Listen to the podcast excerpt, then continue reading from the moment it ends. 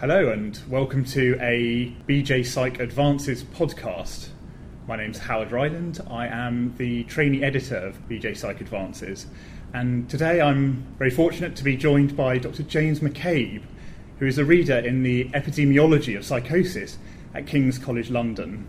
And we will be discussing his recent paper on personalised approaches to pharmacotherapy for schizophrenia.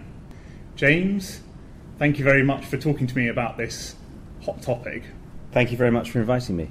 Great. Um, I mean, personalised medicine has been making headlines recently as people are beginning to realise its potential to harness advances in science. But I think there can be some misunderstanding about exactly what it means. How would you describe what personalised medicine is? Yes, well, first of all, there are a lot of different um, sort of synonymous terms, or more or less synonymous terms, to describe uh, very similar concepts. So, personalised medicine is the term that um, has sort of risen to the fore recently. Um, although I actually don't really like the term personalised medicine because I think that it um, perhaps promises a bit too much, uh, in that what we're really dealing with at the moment, or what we're trying to develop, is uh, stratified medicine. So the difference being that stratified medicine uh, is where you're dividing people into perhaps two or three strata or, or categories, whereas I think terms like personalized or tailored therapeutics make it, makes it sound like you, it's going to be a medicine sort of specially made just for you, which isn't really what um, we're, we're going to be able to do at any point in the foreseeable future. So, uh, stratified medicine really is uh, the idea. I mean, a, a, good analogy is actually with uh, with tailoring and, and, and clothes. So at the moment, um, our approach to um, choosing a drug for schizophrenia is a little bit like walking into a clothes shop and then just trying clothes on at random until you happen to find some clothes that fit you. Personalised medicine is really just having a having a very broad sort of uh, sizing structure within that analogy, so that you might have a sort of small, medium, and large, um, and that might correspond in, in, in terms of medication to, you know, going down different routes of different antipsychotics. I think that's a, a really lovely metaphor and one that really brings it to, to life. Uh, I mean, when, when people think about using biomarkers to try to tailor treatment, I mean, they, they might not immediately think about psychiatric conditions.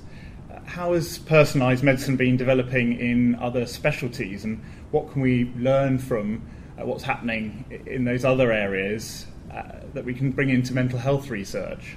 Yes, I mean, the, the term personalised medicine has been relatively recent, but uh, people have been um, subdivi- subdividing uh, disorders which were previously thought to be unitary into different subcategories for, um, for many years. I mean, an early example would have been diabetes. Um, prior to the understanding that there, was, that there were two types of diabetes, uh, all diabetes was just, was just considered as one diagnostic category and then the understanding that there was that there were actually two very different forms with different etiologies and with different treatments um, was a huge advance in uh, in the field of, uh, of, of diabetes and endocrinology. Uh, similarly, in rheumatology, um, uh, arthritis used to be just seen as one condition until it was then discovered that there were different autoimmune um, etiologies for rheumatoid arthritis as opposed to osteoarthritis, etc. Um, so the idea has been um, has been around for a long time. Um, I think the uh, the field where it's had the most success recently is in the field of oncology, and I suppose the poster child for personalised medicine in cancer research is the uh, is with um, Herceptin. Uh, so uh, that's um, uh, trastuzumab uh, is the is, is a generic name for it. Um, it was approved in 1998, so it's got almost 20 years ago now. Um, and this was when it was discovered that in breast cancer uh, there was a uh, there was a particular subtype. So breast cancers that uh, that express a particular uh, receptor called the HER2 receptor, and that if you had that particular subtype, then your cancer was likely to respond to this new drug, um, Herceptin. Um, whereas if you didn't have, if you weren't expressing, or if your cancer wasn't expressing that uh, that protein, then adding Herceptin would only just add side effects and wouldn't actually improve your, your therapeutic outcome. And then that that sort of approach has been used in um, in other fields of cancer since then. Of course, psychiatry is a lot more is a lot more complicated than that, and uh, you know the the biology of cancer um, is complicated in itself, but compared to schizophrenia, you know we're a lot more advanced in our understanding of the biology of cancer, and it is that you know the therapeutic target in cancer is is fairly straightforward. You basically just want to stop the cells dividing uh, whilst preserving health, healthy cells. Um, whereas in schizophrenia, we don't even understand what we really want to do in, at, a, at a biological level. Um, so it's a, it's, a, it's a much more um, difficult uh, task in, in, in schizophrenia or in mental health generally. Um, and it's something that we'll have to approach in a much more empirical way, perhaps, and, and, a, and a, less kind of um, perhaps sort of biologically. Uh, not, we, we may not be able to approach it in a way that's driven primarily through biological insights. It may be a, a kind of uh, an empirical approach where we where we look for genetic markers which uh, which distinguish between different subtypes of disease, and, and then from there try to understand what the different mechanisms might be underlying those subtypes. So, as you say, the case of Herceptin in oncology, uh, we're actually quite a long way down the line and that that case for personalised medicine is much more advanced. But uh, what is the rationale for personalised medicine approaches in schizophrenia? Well, I think schizophrenia is, uh, in some ways, it's, uh, it's it's a kind of perfect disorder to uh, to benefit from this approach. Um, firstly, we know how heterogeneous uh, schizophrenia is. Uh, so you can have two different people with uh, both have a diagnosis of schizophrenia, and they might be suffering from completely different uh, symptoms, and they also might have completely different etiologies. One person might have a genetic etiology, the other one might have uh, an environmental etiology, and, and of course there are people who've got a combination. Uh, and we also know that there's a great deal of heterogeneity in clinical response. So, for reasons which we don't yet understand, one one particular patient might respond very well to aripiprazole, while another one deteriorates when they're given aripiprazole. Some people might um, become treatment resistant and then only respond to clozapine, while other people will respond to um, more or less any antipsychotic uh, that they take. Uh, and similarly with side effects, um, some people can take olanzapine quite happily without gaining weight. Um, other people can, you know, can, can gain weight very rapidly on it. So, uh, so I think the heterogeneity of um, of, of, schizophrenia is uh, makes it uh, sort of ripe for a a personalised medicine approach. Um, I think also the fact that schizophrenia has such high cost and morbidity associated with uh, with treatment failure, um, and when somebody is uh, because it's um, a very uh, disease with an early onset and with a very um, devastating impact on uh, on people's lives. If somebody doesn't respond to schiz- uh, to, to um, treatment in schizophrenia, then it, the the impact can be you know 30, 40, 50 years of um, uh, of illness. What we've seen over the last few decades is a, a huge expansion in our understanding of the genetic basis that underlie both illness but also the desired and the adverse effects of medications. How does this apply to schizophrenia and how can we target this clinically? Yes, well, the genetics of schizophrenia has progressed uh, very rapidly recently, um, although it's still paradoxically in its infancy. So it's really only two years since we had the the first big uh, GWAS, Genome Wide Association study, which found uh, 108, and it's now increased beyond that, um, uh, genome wide significant uh, hits for schizophrenia. So uh, we've done some work where we've looked at, uh, in collaboration with colleagues from the University of Cardiff, where we've looked at um, the genetics of treatment resistant schizophrenia, where we've compared people with treatment resistant schizophrenia, in other words, people on clozapine, to patients with, uh, with, with schizophrenia more generally. And we found that there, was, there were actually um, a very similar set of hits. So, doing a GWAS uh, showed very similar hits, but uh, there were some, uh, some hits that were in the treatment resistant patients who weren't in the generic patients. Uh, so, that's suggesting that there, are, that there may be some, uh, some genetic leads uh, that we could follow in terms of understanding the mechanisms of treatment resistance. one difficulty, I think, potentially is that.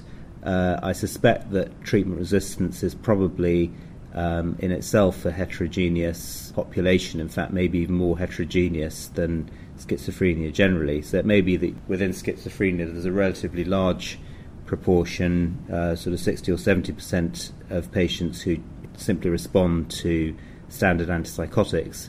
But then with that, uh, within that other 30% of people who are treatment resistant, um, it may be that there are several different subtypes which have different biological um, backgrounds, and uh, that we need to uh, really understand what the what what those different uh, subtypes are.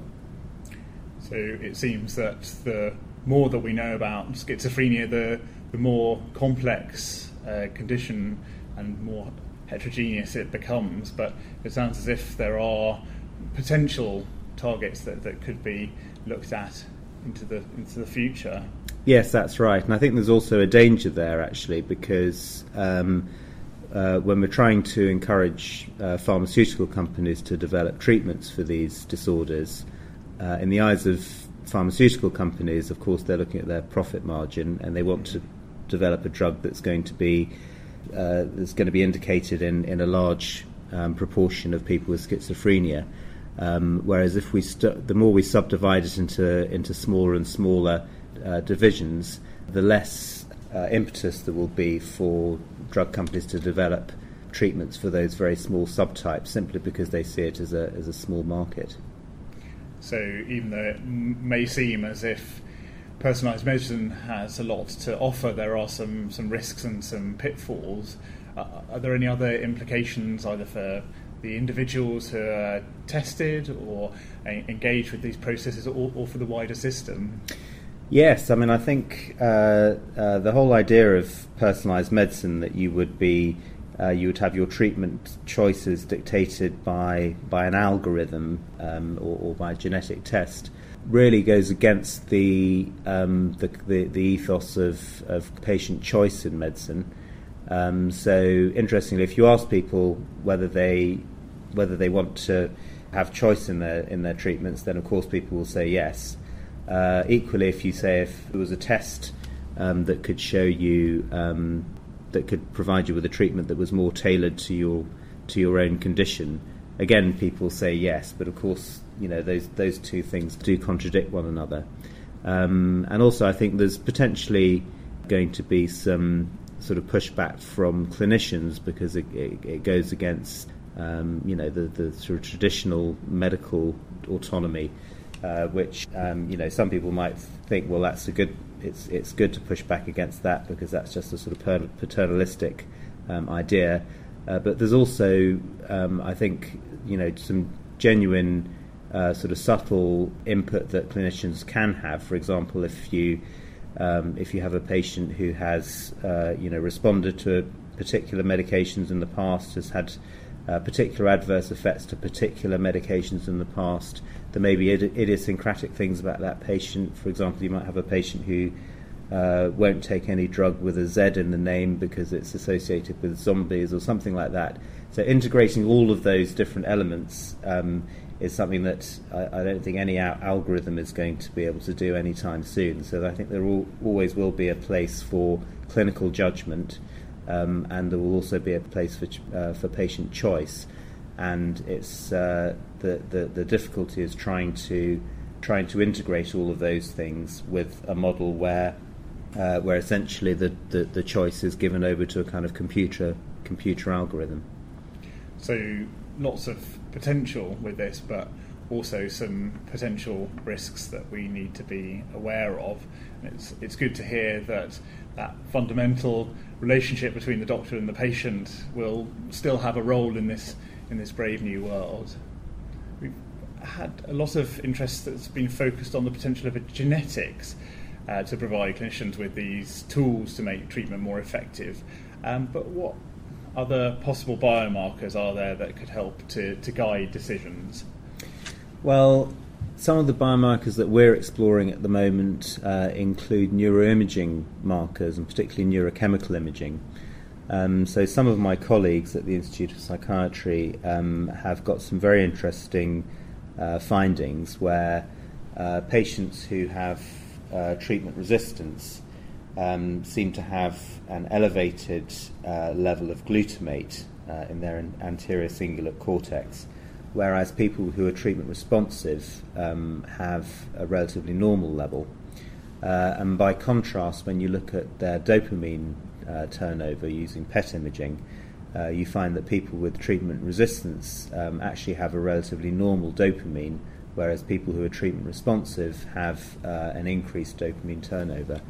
Um, so this suggests um, perhaps perhaps this is too too simplistic a way to look at it, but it suggests that there might be two subtypes: uh, a sort of dopamine responsive subtype, who are uh, the treatment what we call treatment responsive, who will respond to uh, non-clozapine antipsychotics, and then a treatment resistant con- uh, subtype who might respond to clozapine, and there's, there's, there's, some evidence that clozapine has effects on the glutamate system, uh, or who might uh, respond to uh, drugs that uh, that target glutamate receptors.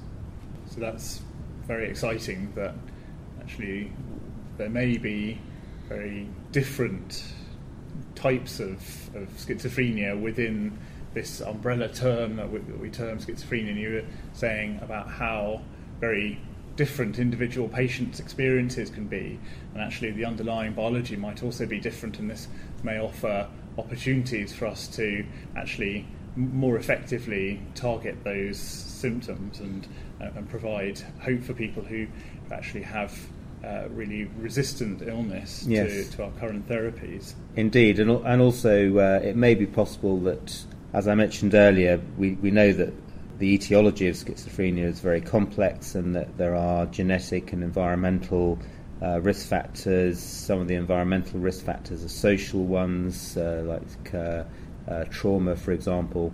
Uh, so it may be that, uh, that, that different etiological factors actually give rise to different to, to, to, forms of the illness or different sort of subtypes which might respond to different treatments.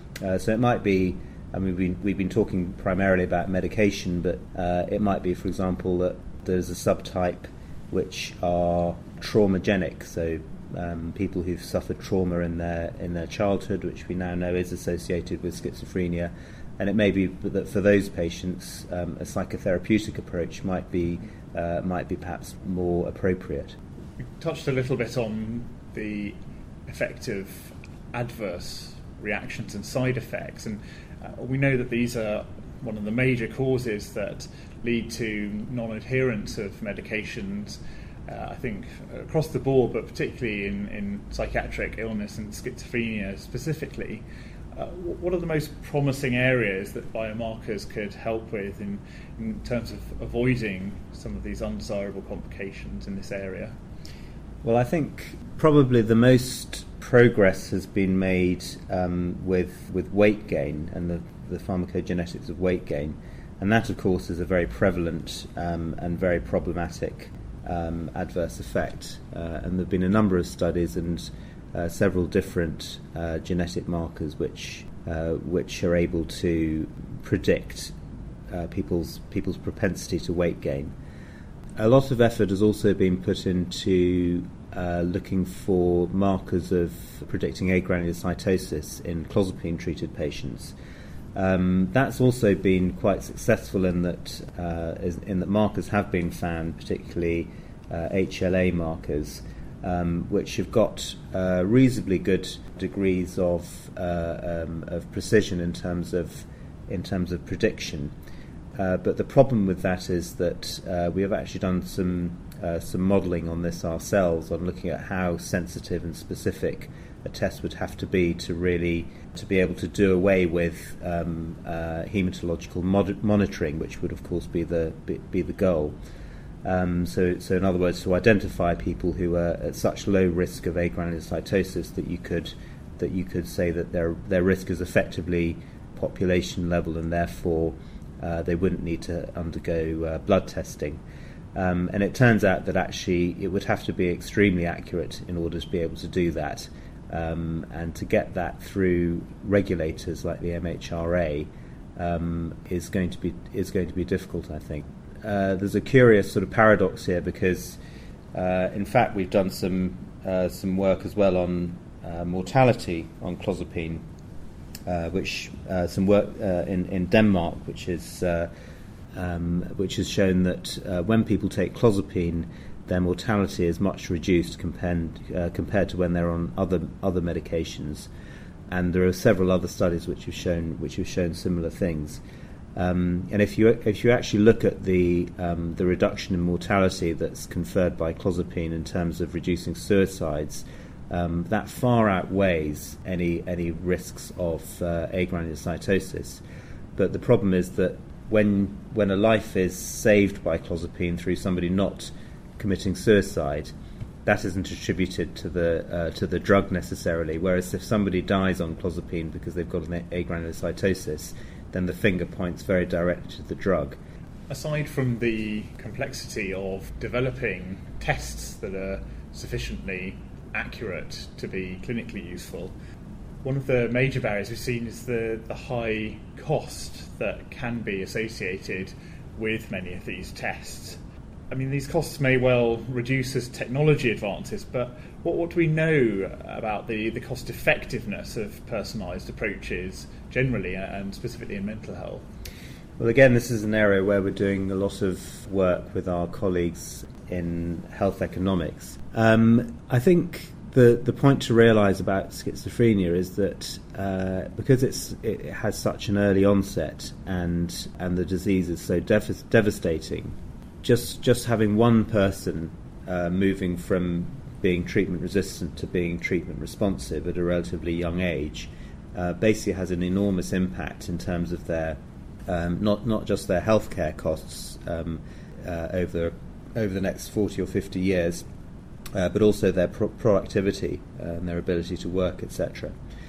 And so, uh, so if you look at it in stark economic terms, it is actually not that difficult to to pass the threshold of being of being uh, um, sort of economically um, advantageous. So you don't need. I mean, our modelling at the moment is suggesting that te- a test with a sensitivity and specificity both around the sort of 60 or 70 uh, percent mark uh, would be would be cost effective, um, and that's for a test of uh, costing 500 pounds. Um, and we use that figure because that's roughly the test of some of the imaging, uh, the cost of some of the imaging tests that we're looking at.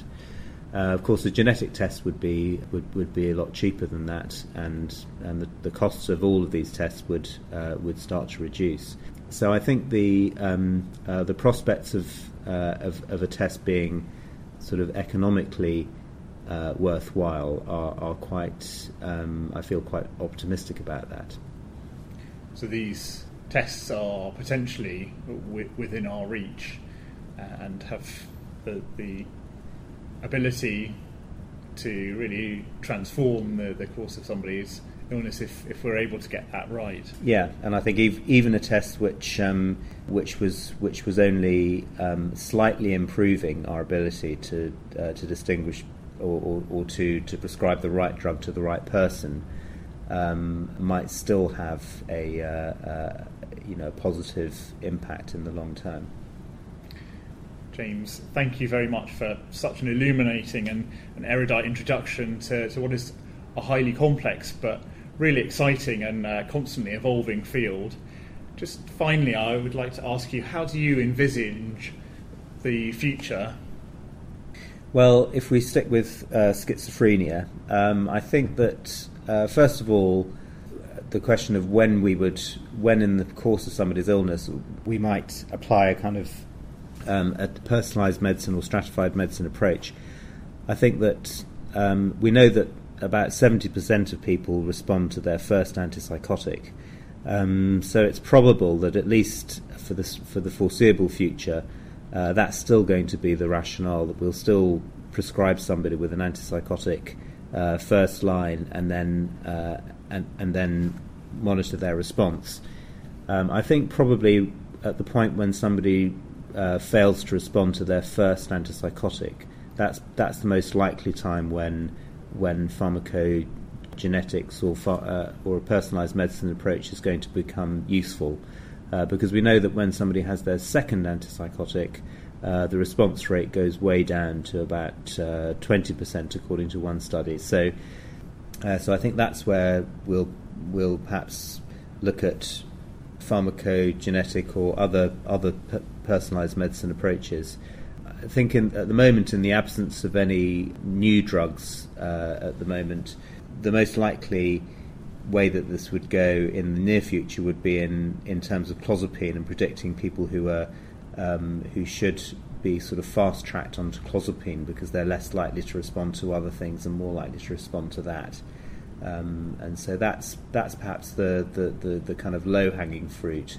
Um, and then in future, um, of course, we're all very feeling a bit pessimistic at the moment about the about drug development in schizophrenia because there have been some notable failures recently. Um, uh, but there are some promising drugs coming onto the on, onto the scene, uh, the cannabinoids, for example.